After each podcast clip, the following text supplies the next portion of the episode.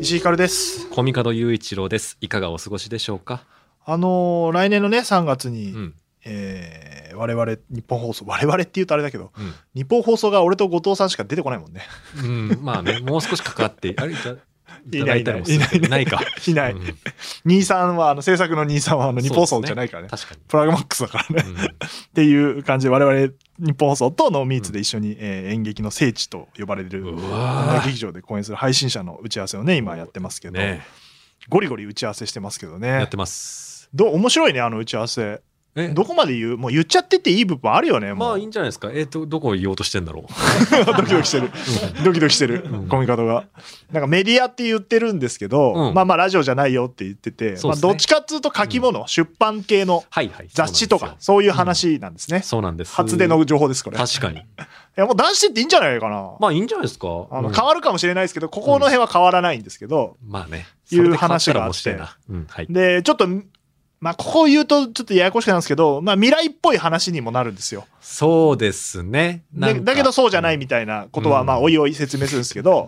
あのーまあだからなんかコミカドの考え方みたいなところをみんなで聞いて、うんあのーそれ違うんじゃないとか言われたりとかいいややそそうなんだよりゃそうだよみたいなのが面白い,、いや面白いですよみんなのね意。見が違うのが面白くて、うんでコミカドの視野の狭さも面 白いめちゃめちゃ狭くて若いからだなと思っあてやっぱそうなのなんかこうそうだから自分の考えてる人がうん。やっぱ多数派だと思っちゃうんだなっていいうのや、はそうなんですよ。面白いよねあれ。あのね、だから現状、今こういうオチにしたいんだよねうんっていうのがさ、あの、いや、俺あんまそれ、そうだと思わないけどな、みたいな、うんね、少数派に陥って、えー、ってね、なったりして。いや、でもなんかね、あの、やっぱあれ、あの打ち合わせ楽しいよね。みんなが僕の話を聞いてくれるから。怖い。キャバクラとか行けば、い や話聞いてほしいなら。あとそうなんですよね占いとか、。でもなんか、カウンセリングとか。それが嬉しい。話聞いてくれて嬉しいみたいな。なんすかね。いやでもなんか本当に話聞いてもらえるからなんかハマっちゃってる感はあるんですよね。演劇とかこういあう作なるんのねかみんなで作るみたいなことに。ね。だから、だから確かにそういう、そういうめっちゃヒアリングうまいキャバ嬢とかいたら僕めちゃくちゃハマっちゃったりしてね。うんするよ。うん。で、そういうのが上手なんだから、あの確か子たにちは。しそう。ああいう職業の方っていうのうは、ん。そうやってね、安らぎを与える仕そうっすね事だから。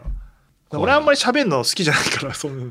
などの口が言ってんだろうな。ね、本当にっていうね、ポッドキャストもやってさう。んうん、聞く方がまあ得意だから、仕事としてはははね。はなるほどね。あのいや、だからね、もうバシバシ聞かれてますよ、僕は。などこ話せるかなどこ、まあ、話しちゃっていいんだけどうんなんか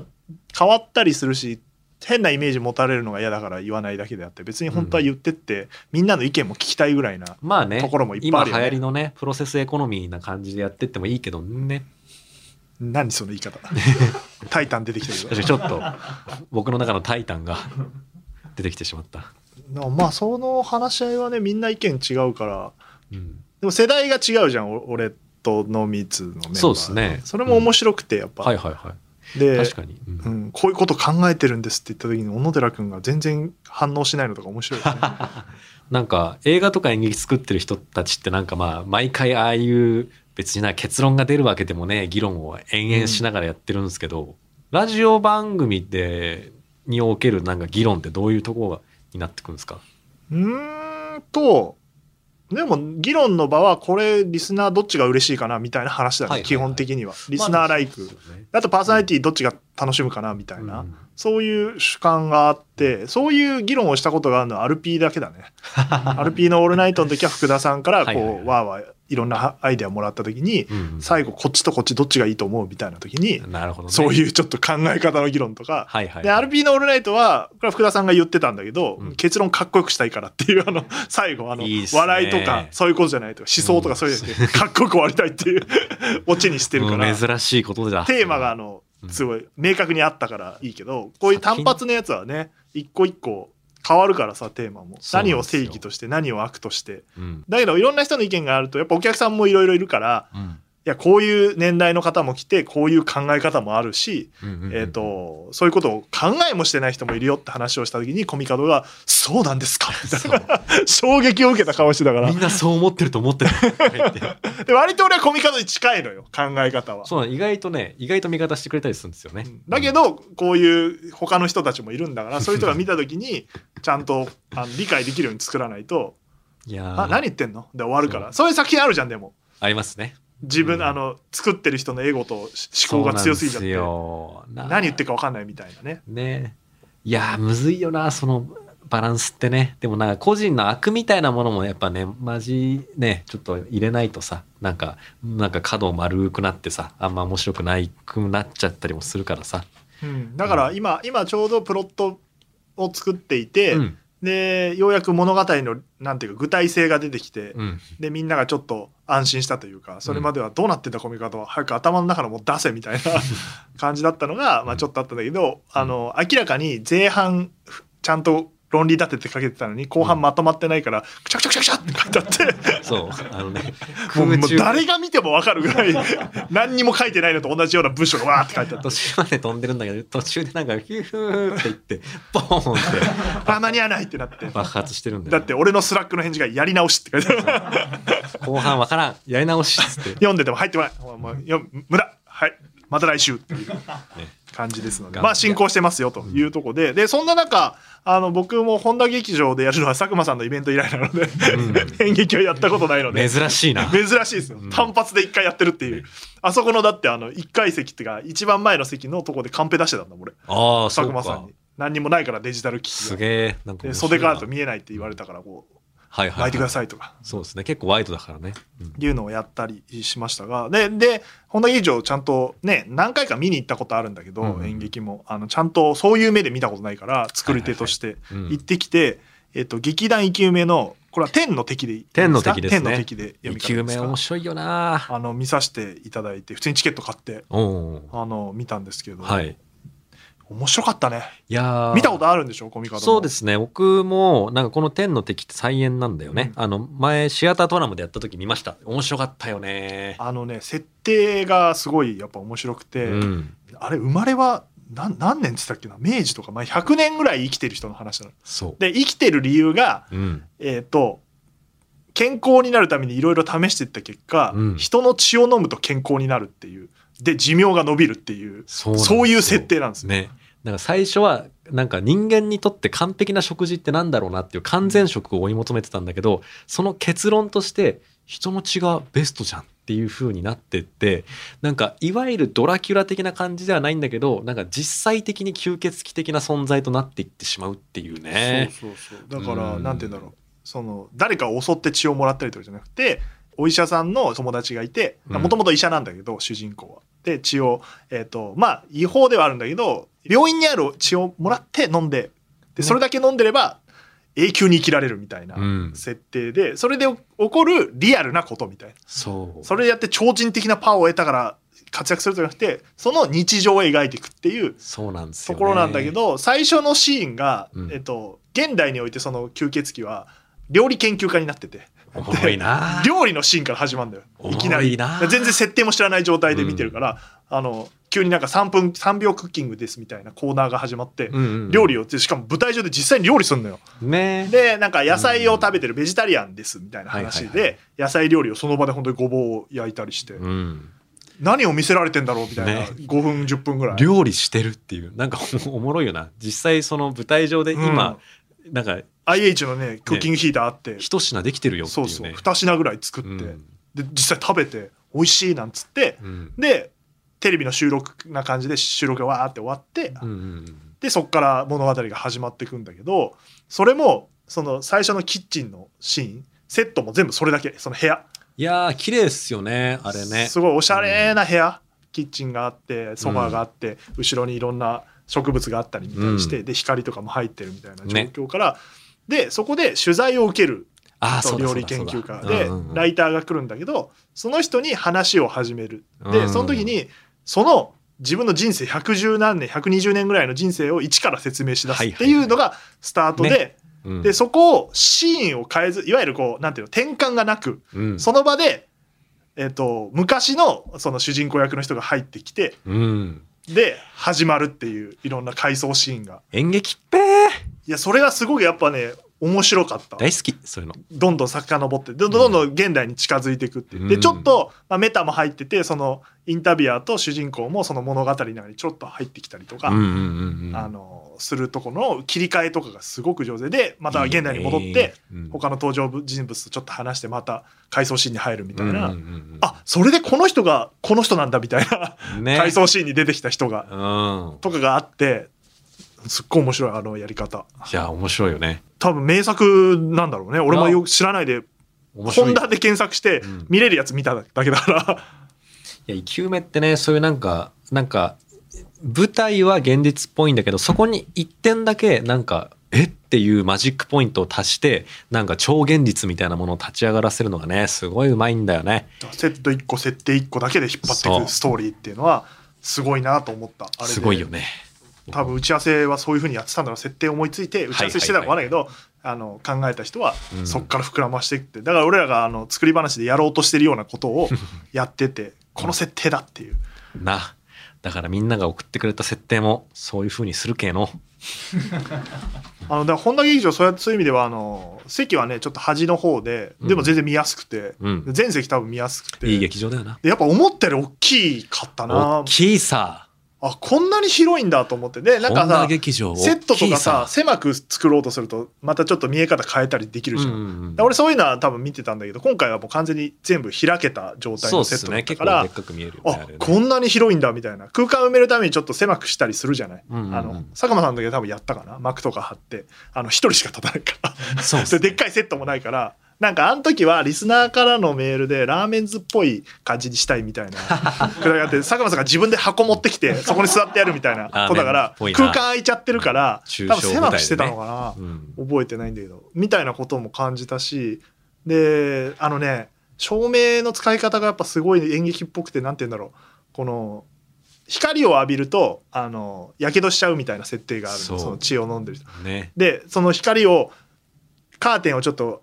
間違ってアシスタントの人が開けちゃうシーンで音でギラーって音とうん光がピカッて入った瞬間の感じとかが、その窓からさ刺してるさそのそうそうそうその形に切りネタで切り取った照明がささーってなったりしてさうなわんだーよっねてこう暗いとこでそれが起きると、うんうわーってなるしあとカメラをシャッターを切って物語が進んでいくみたいなとこそうのだったっけねカシャーって音とうんフラッシュで回想シーン入るみたいないいよなあ切り替えそれそれが今回結構刷り込まれてたのかな僕の中に、そうなんか同じようなことをやろうみたいな話を実はしてて、うん配信者でもねこれ使えるよみたいな、ねことをあのしかもあれじゃんオーディション用の台本でそんな感じのや ああったわつめっちゃ書いてたじゃんだから僕の中にあったんだね天の敵がねみたいなことがあってもうちょっと面白かったなやっぱ久々にそういう目で演劇あんま見てなかったからいいよねなんか普通にプラッと見てあー面白いっつって帰ってくんじゃなくて、あうんこここうやってインプット的に見たのはうん久しぶりでね役者さんの方もすごいいい方いていいっすよねして浜え田なさんと思とってね安井さんって安い井うさんねとかもねあとね、サークルの先輩が出てるんだよな、あマキさんっていそうなんだうん。なんか面白かったな見に行きたいな。あとわかんない客層はバラバラなんだけど、うん若いなんかね俺の横はカップルで男の方はなんかちょっとシュッとしてて演劇多分、コミカドみたいなタイプよ俳優だなが。女性を連れてて、うんその人は多分あんま行ったことないから終わった後、うんえー思ったより面白いねみたいな初めて来たのかな演劇みたいな、お客さんからはい前の方に、もうなんかホンダの住人みたい なホンダの住 人。老夫婦とかもいて、まあ全部見ますけどもね。ホンみたダいのなやつは大体見てますよ1回はみたいな方もいるなと思って、うんなんかそれはちょっと面白かった多分まあ小ね屋のファンっているってなんそうなかんね、です聞よいたことあるからホンダのと。うんホンダぐらいになるといますからね。いうのはすごいあこういうお客さんも来てくれたら嬉しいなとかそのうん新規、我々はちょっと新規っぽいのを目指したいっていうのもあるけど、まあ、コミカド的にはそういう昔から演劇見てる人にも見てほしいっ見てくれ。頼む。ていうところがあって、うんそこはすごいなんか勉強になったしうん。もう一個また見に行くよあのおーケラさんのやつ、はいはいはい。いや、またやんのかい。うん、こそのうだ前からそうあの終わった後すぐ作ってるって言ってたやつを、ねあそれチケット取れたからはいはい。行こうと思っていや本田劇場をそうっ勉す強しね。に行いくといや、う僕もちょっと定期的にホンダには通うようにしようう。ん、なんかやっぱ他の劇場と違うよねなそうんっかすね雰囲気やっぱあるいやー、すごいな。そこでできあるようれになやっるなぱあんれてだよね下北降りてさ下北ってあんだな迷路みたいなんで前から いや、でも買って最ねえな 近すっきりしたやん。してないよ。したよ。出口がさ、うん不親切なのよ。え、そう行きたい。い出口書いてないのよ。出口としか書いてないから さ。こう方向音痴なんだから俺は。あそうか詳しく何口何番って書いてほしいのよ。この人ここを上がるとみたいな。この人方向音痴なんだ。そうだ。であのやっぱりさ出てさ、右行きゃいいまあ左だっけそうもう覚えてないけど、うん逆方向歩き出してさ、はいはいはい。あのあれあのなんか変な店の中取って飾るのないなそのビレ店バがンみたな。ういなっん。ていうのがあってであのあそこやっぱいいよねあの建物の中通っていく感じのね木から、うん。なんか謎の服屋があって そう謎の服屋がなあっんてだよこれみたいなえ、この中に劇場あんのみた いなね。うんで入っていく感じは本田劇場来たなっていう気になるからいや楽しみだねー楽しみだ。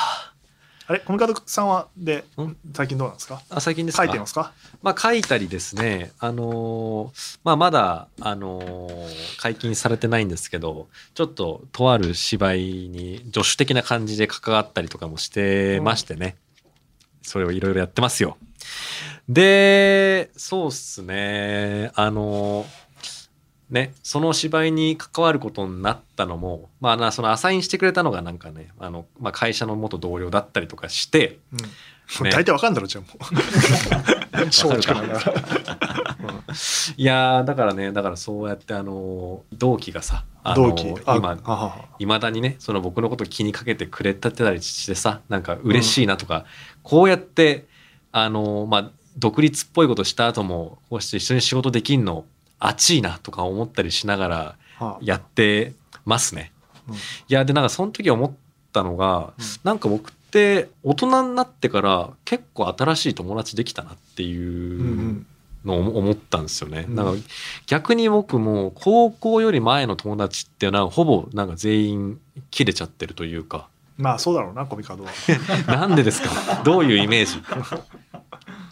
いやそうなんですよ。なんか、でもこれって意外と珍しいのかもなとか思ったりしいてや、俺もそうだよあれそうなんだ。で大人になってから友達と呼べる人はなかなか本当に友達かっていうところを突き詰めていくとあの深い話になるよほう、なるほどねそれは友達なのかいっていうはいはいはい。仕事なしで付き合ってるのかそれは、はいはいはいはい。なるほどねこ。とになっていくからあんまり考えないようにしてる、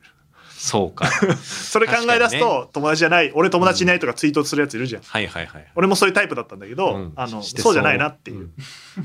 そう友達でいいじゃんそれはもう職場で一緒に働いてるんだかそうねら、別にね。慣れ合ってはないけど仕事もしてるし。友人みたいなもう濃密とかも友達でいいじゃんっていうそうですね。ことにしてる、うん。うん向こうが「いや年上だし友達なんて」とか言っても関係ないっていう、あのうんスタンスでいないと心のバランスが取れないからなるほどな。 これは友人なんだと思い込むはいはいはい。ことは必要だしもっとなんかそう友達ってさもっとみたいななんかこう線引きする人いるじゃんうんうんうん。やめたの俺はそれ一定の時から。はいはいもはうい。いいじゃんと自分が思ってん別だになんかね向こうがどう思ってようが付き合いがあるんだったら友達そうさそっうていう、ね一回会ってれば友達だし、うんっていう明確に向こうから言われたらいやらないけど、う んそんなことはしないからさ、なるほどな。そうっすね。なんか僕って、 やっぱね、大学入ってからの友達とはね、あの、いまだに続いてたりするんですよ。タイタンだとかタイタさン。岩崎とタイタンだろ岩崎とかさ。そう。出てくるやつ2人しかいねえんだけ どいや、もう、まあ、もうちょっといる、 もうちょっといるいるしね。うん。でね、やっぱなんかな、なんでかなとか思ってたりした時に、やっぱなんか僕中高時代って、僕結構僕の中でまあまあなんか暗黒ってわけじゃないですけど、うんなんかあんまり楽しくなかったというか、あのー逆だね俺とねそうなんです大よ学とも大学5人しかいないからそう何回も言ってるけど逆なんですよう、んそこは。うんっていうのはなんか僕まあ中高の時特になんか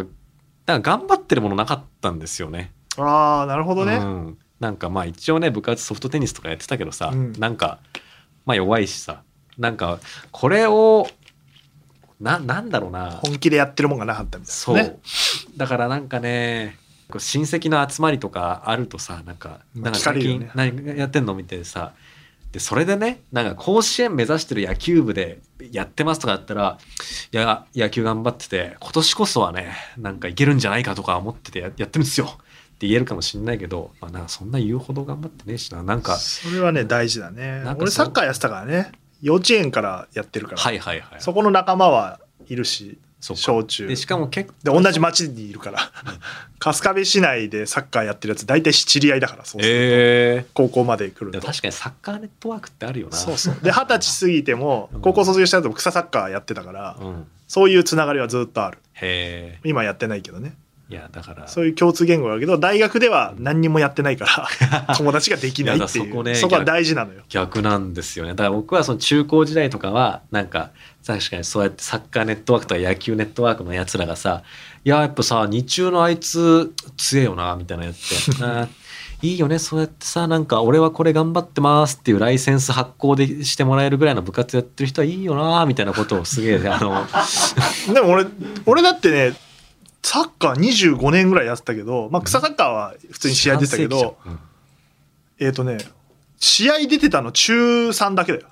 えどういうことずーっとベンチあそうなんだ小学校の時もずーっと強くてチームがあそうか確かしになんかね街で一番強いチームにいたからねそうっすよね結構中3の時だけかな活発だもんなサッカー高校の時も全然うんうんだしまあ草サッカーは別にそうレギュラーとかないからうんあれだけどそういう感じだったけど別にサッカー本気ではやってないからはいはいは下手だか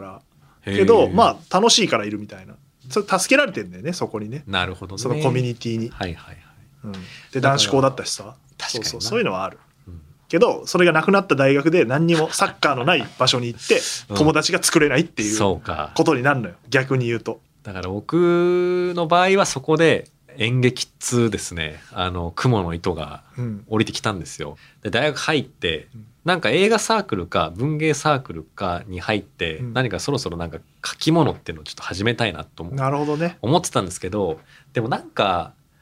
なんかもう多分大学のサークルってあのまあ言うても中高の部活に比べたらなんかね割となんか、えーバランス見ながらややるものというか,、うんなんか結構冷めてやるものなんじゃないかなとか思ってああこっから何か一つのものものにめっちゃ熱中したっていうことがなく僕大人になっていくのかしらみたいな風に思ってでなんかあの勧誘された演劇サークルうんついていってあそこに入ったんだそう入ってみたんですよ俺は勧誘なかったからねあそっか勧誘なかったんだ えまそあれあったらは入ってたかもしれない演劇でちゃんとうろうろしたんですか入学式終わった後、うん一直線でいい教室行って一直線で帰ってほら怖いからちゃんと東京怖いかちゃらんとうろうろしてチラシもらわんと女子いるしね 女子はいるさ驚愕なんだからでねそのサークル入ってうんなんか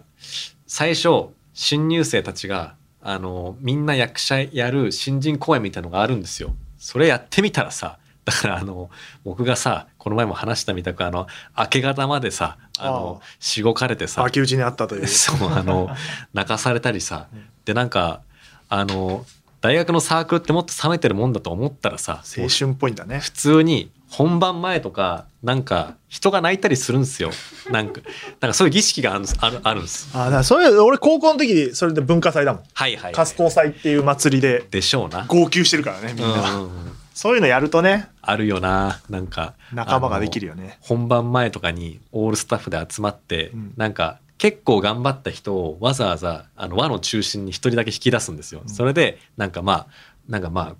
制作の経緯とか話してもらいながらちょっとみんなみんなの気合い入れてもらえればとかいうね名目なんですけどもう泣きそうなやつをチョイスしてるんですよ。で泣かせたいんだそうであの今回なんか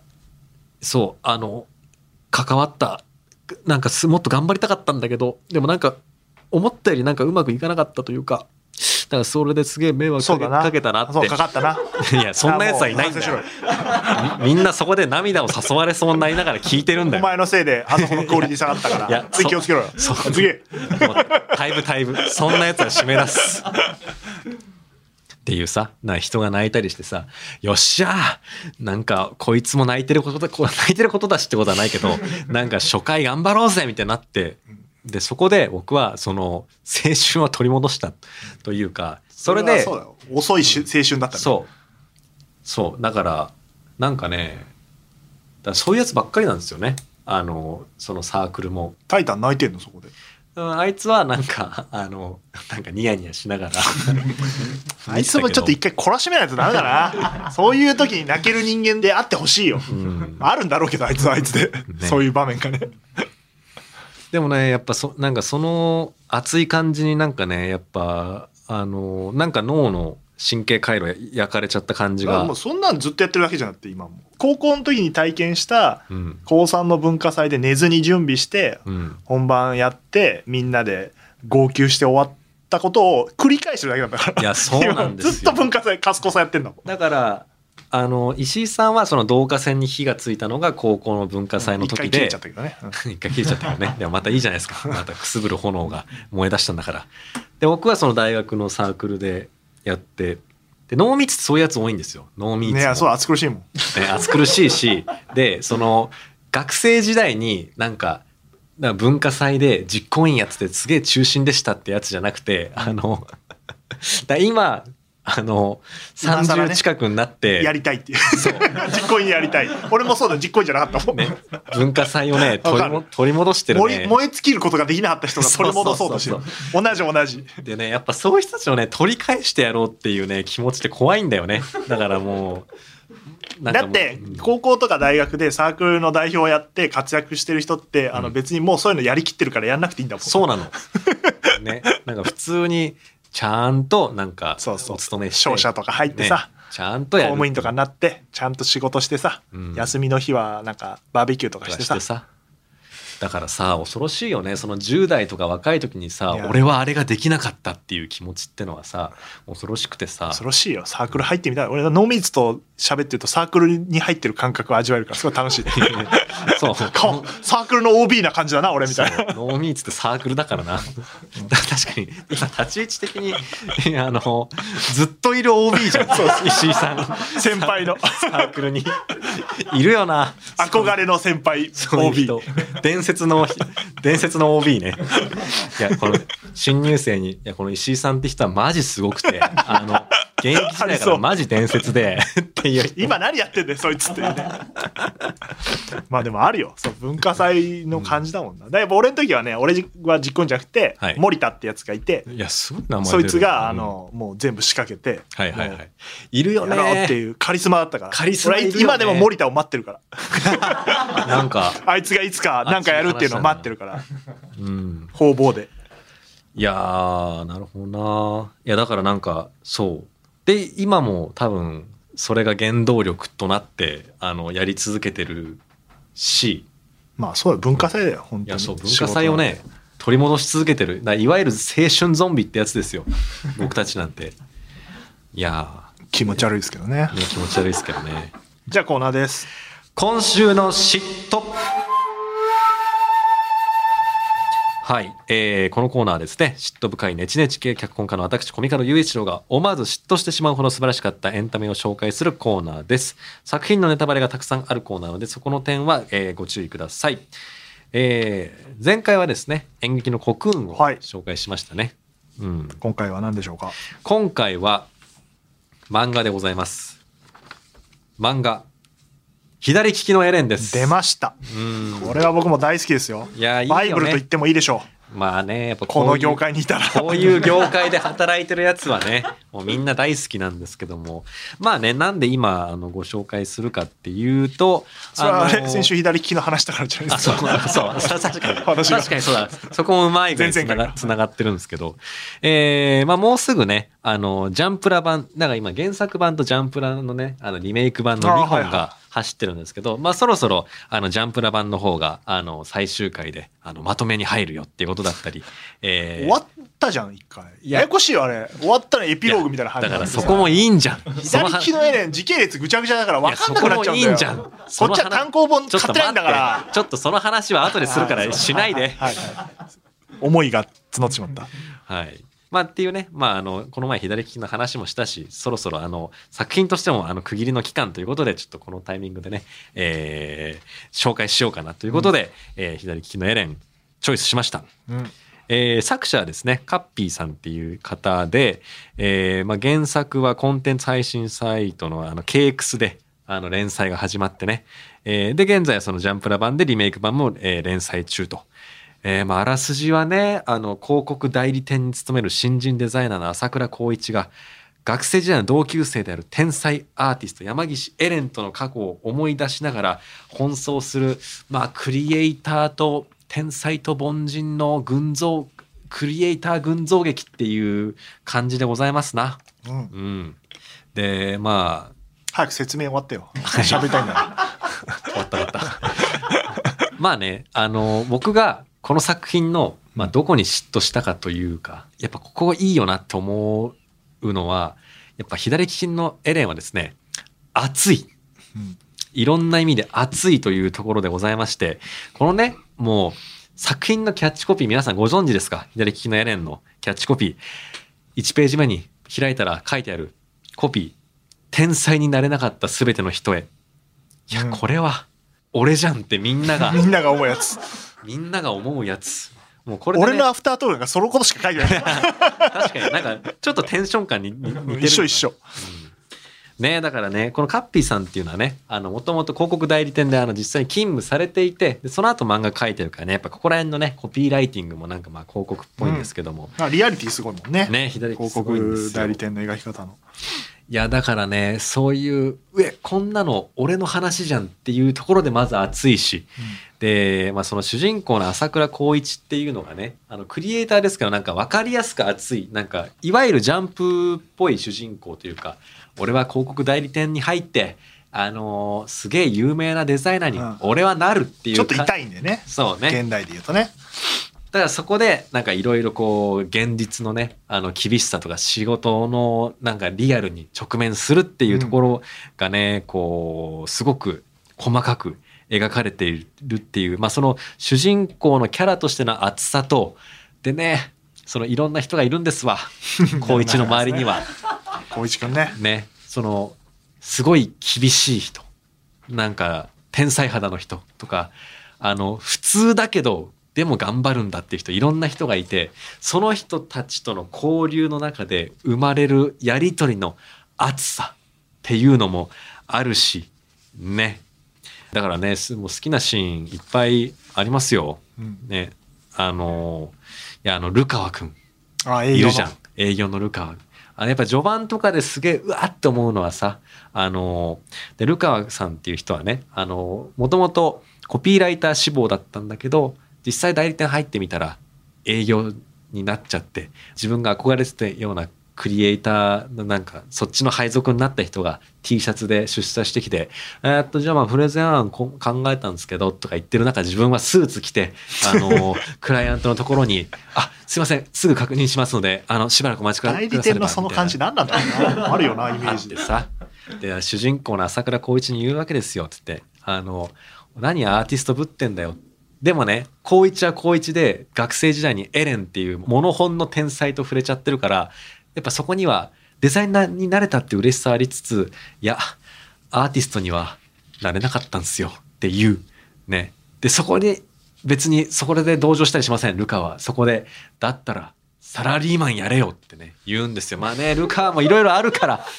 いやひどいやつじゃないんだよルカもいろいろあったからこうル言っちゃカうはいいやつよ。ね いい人やつなん間だ臭いいいやつよ。ねっていうところが当たったり、ね、僕僕柳柳とすあー柳さんねさんとかもね好きなんですよねもうすんごい厳しいさクリエイティブディレクターでさもうあの、えーアウトプットが良くなればなもう何でもいいっていう人でさでその人がちょっとちょっとあの悩んでる期の、まあ、実績とかもちょっと出てきたけど俺はこのままでいいのかって悩んでるあの30手前ぐらいの高一をさなんかもう叱責するシーンでさなんかこうそれまで取った賞のトロフィーとかを高一がこうデスクにこう飾ってるのをさあの過去のトロフィーを飾るな過去の仕事を5章大事に残すな明日死ぬつもりで作るそれだけのことがなぜできん のやみたいなので詰めるとことかもさ怖パワハラのゴンゲだよ。 ってなっちゃったりさ柳怖えんだよな。いやだからそういうねなん柳は過か去にね、そういう闇があって。あるんですよ絶対あって。ねだからそういう熱いシーンがさいっぱいあってさいいよな、左利きのエレン。あじゃあそうで石井さんもなんか今回はああの左利きのエレン、ねなんか共感読んでるす感じするのはやっぱ高一にね俺左利きなんだけどだから天才とする人たち大体左利きなんだよね、あの作そう品なだんでとすよねでうん俺左利きだけど天才じゃないなってすごい傷つ まず一傷つきいやいやいやいやいやいやだから俺もさ兄貴がうんアフタートークにも書いてる芸大だからさ、はいはいはい天才なんだよね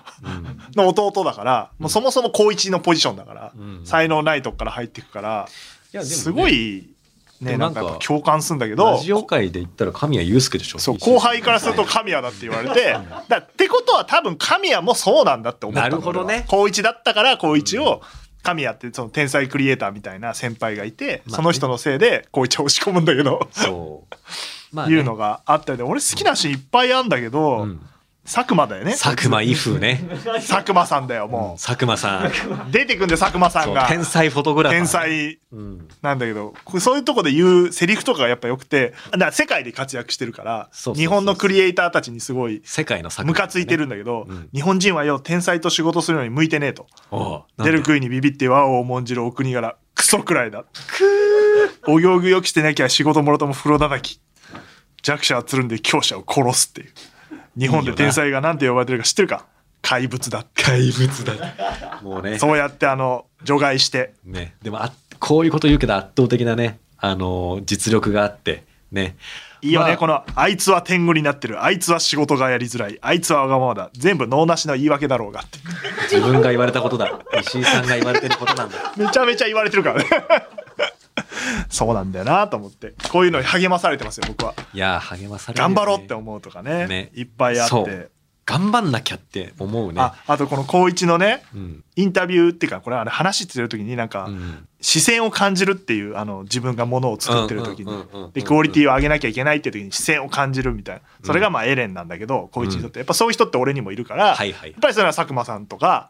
若林さんとかがちらつくわけ俺がなんか作ってる時にで見られたら絶対なんか言われるから妥協できないなはいみはたいいな人っいいよてね確かにあいるよなっているいうよなあるある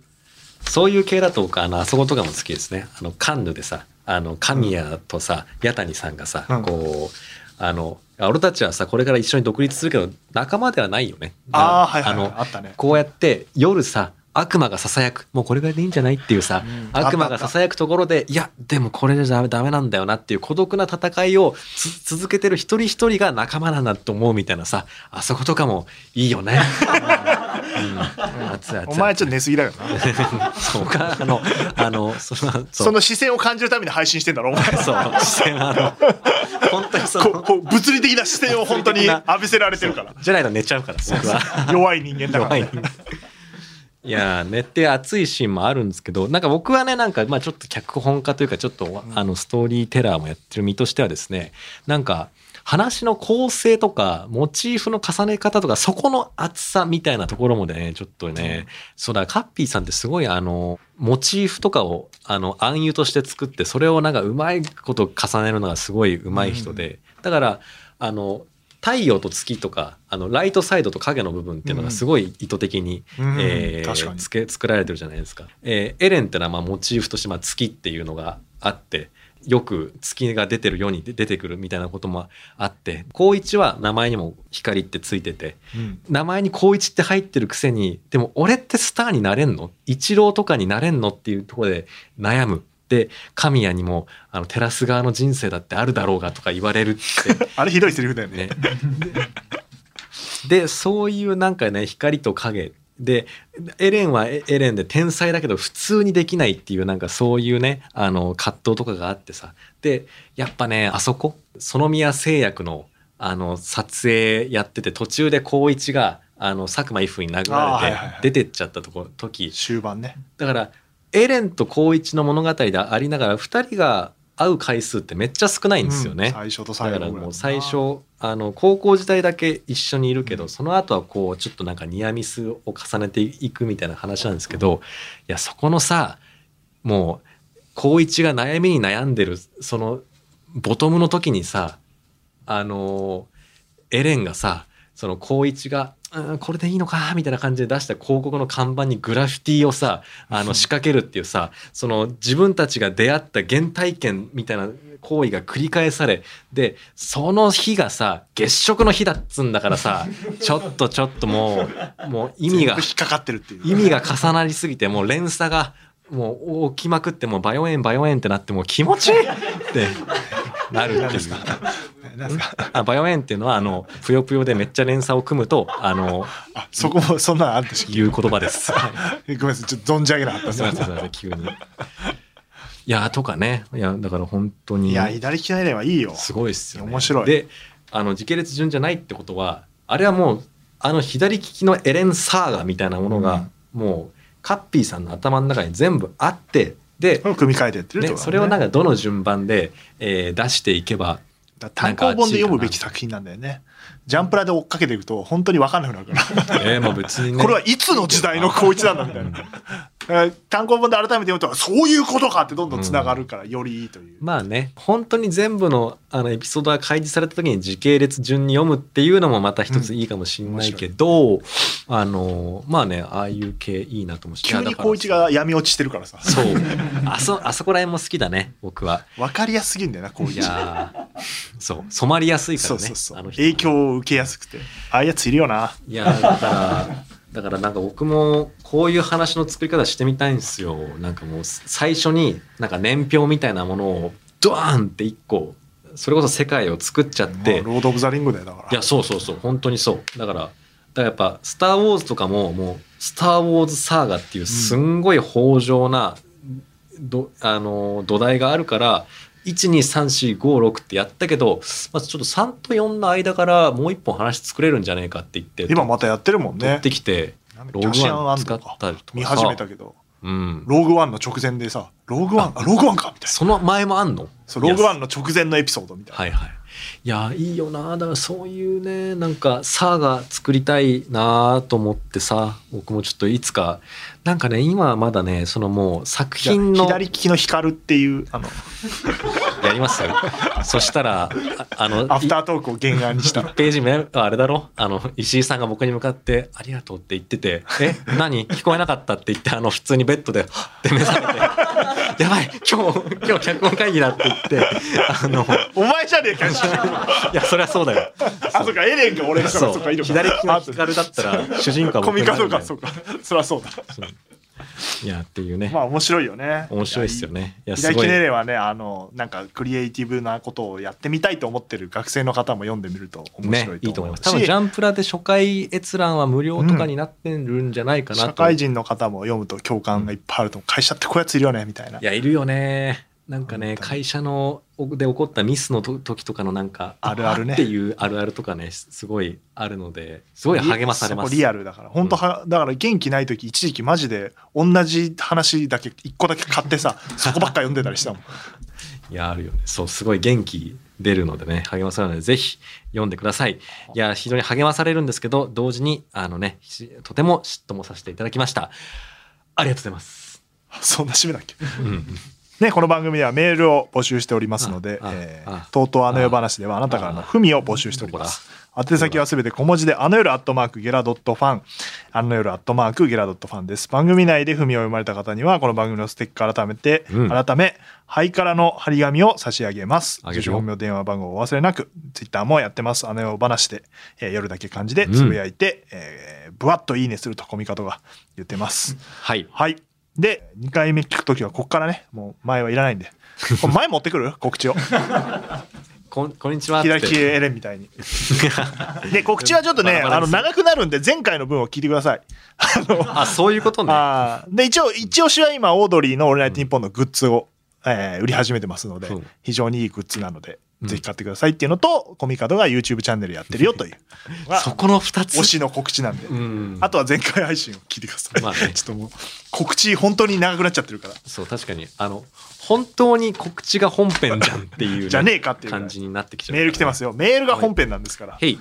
ポッドキャストはえーメール来てます偽名菜の花のあふみねえー菜の花の菜は菜っぱの菜さん石井さん小見田和夫さんこんばんはまあ昼だけどね、えーとうとうあの世話の原画がある築地のカフェに行ってきましたああ、なんか、ね、言ってましたね。現物でないと伝わらない色味と凹凸などをじっくり見ることができ嬉しかったです。えーあれああきらさんでしたっけりょりょうさんでしたっけトールですトールかやべ トールさんもよろいしや、く無理でだよ す。。芸大卒だよ。えこれがひエレンだからね、俺にとっーての。そうか、えーちょっと編集で早く無言え理かよ。な、えーぜひお二人で行って絵を横にツーショットを撮るのはどうでしょうか映え写真としてバズると思いますね、その兄貴がなんか、兄貴の友達がやってるんです。それこそ芸大の友達なのかわかんないけど。やってて築地でカフェやってるからここ置いていいって言われたから、おうんいいよっていう話をしたら本当に置いてねうんなんかいいっすねツイッターでもよく見ますすねちょっと行かないとな、ねリスなナーのんてお皆店さなんですか書いてない国助コーヒーさん国助コ築ー地ヒにあるーと食べログ何点なんですかいいじゃん、置いてくれてるんだからさ。うん、コーヒーを、ね、ここのスタッフも言ってて、コーヒー超美味しいっつって。えで、なんかいろいろ、これを機にいろんな仕掛けできないかなって相談もしてるらしいのー、わーで、やってますんですよ、裏で。じゃあそこでイベントやりますか。そうだね。まあ邪魔じゃないカフ ェでイベントは。収録ぐらいやったらやらしてもらうかもね。コーヒー飲みながら。そうで我すね々もね、コーヒー好きだから、ね。あの、ぜひ一回行こうと思っておりますので、皆さんもね、よかったら行っていただければ。ねもしかしたら会っちゃうかもね。